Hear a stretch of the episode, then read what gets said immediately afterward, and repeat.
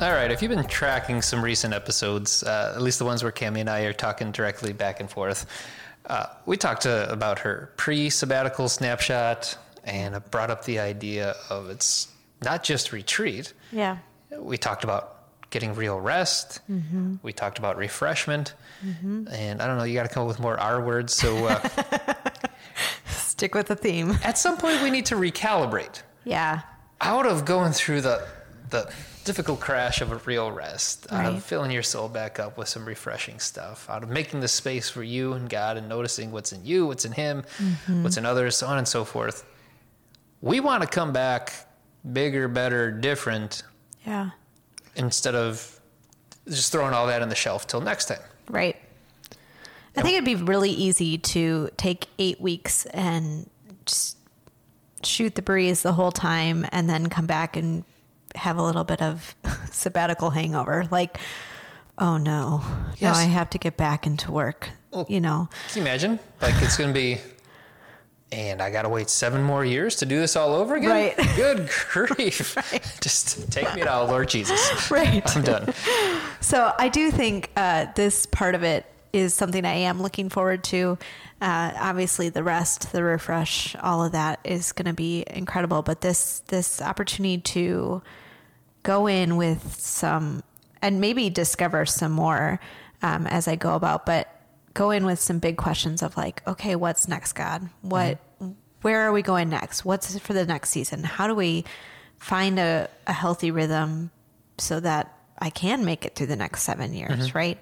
Um, and I think that's crucial for any time that you spend with, you know, extended time that you spend with God, like not mm-hmm. just us in a sabbatical in a, in a ministry standpoint, but if you took a week off and you're going to do a staycation and you're going to kind of mimic this idea of rest and refresh and you got to head back into your week with a with a little bit moment of okay god what's next? Mm-hmm. How are we going to how are we going to keep going? That's good. That is very good in a general way. yeah I'll put you on the spot in front of everyone to see if you can make it more specific. And here's what's going to be fun. By the time everyone hears this episode, you probably only got two or three weeks left in your actual sabbatical. right And we're going to bring you back and hear what answers God gave you to yeah your questions. yeah But in a non general, God, help me get the right structure on life. yeah Help me see my goals for what they are, the priorities for what they are, what's most important for what it is. I, I think that's something we all should take in generally. yeah What questions are you specifically taking into the sabbatical that eight weeks later you're hoping you've heard from Jesus thoroughly on? Um, I think for me, it will be uh, generally what is my rhythm? Uh, what rhythm can I put into my week, into my day, into my year um, to keep me in tune, keep me, um, you know, keep me going?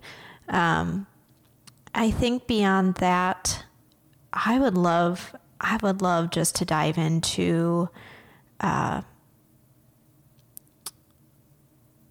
very specifically like okay what's next for the children's ministry What is what's the next who's the next leader what's the next uh, the next big thing that's going to happen what is what is next right um, because i'm not going to be i'm not going to be here forever and and i think that's the cool thing about seasons and that's the cool thing about um, doing things uh, in in God's big story, right? Is like Lake Point.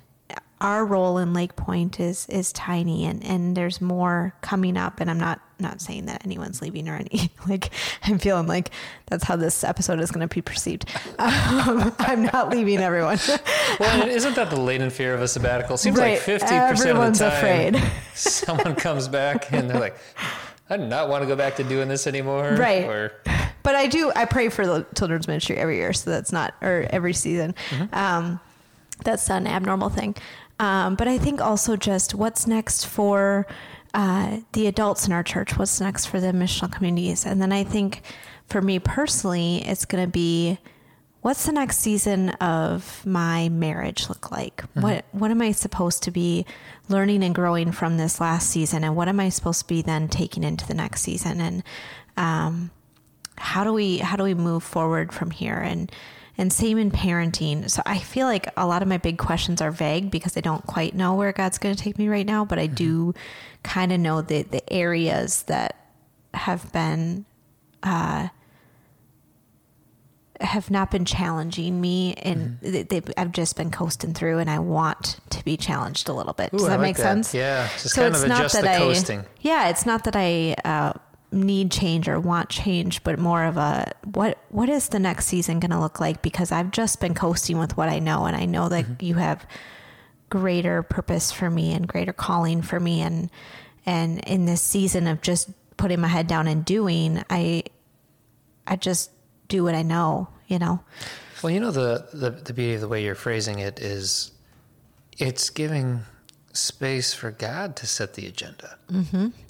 I think a lot of usually we start with our prayers of we've already figured out the agenda. We just need the supernatural power to to back the will of God as we're discerning it. Mm-hmm. And I'm not saying that's bad. It's just where we start. Yeah. Or sometimes we'd back up far enough to be like, okay, I'm not getting the answer to this prayer.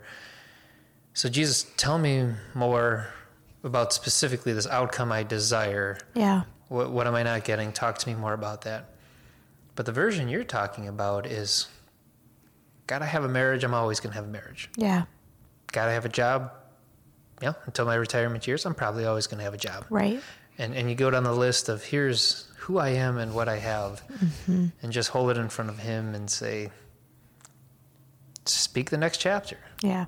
And if it's the same as the last one, so great, Great. great. If Yeah. I'm in the middle of a chapter, lovely. Mm-hmm.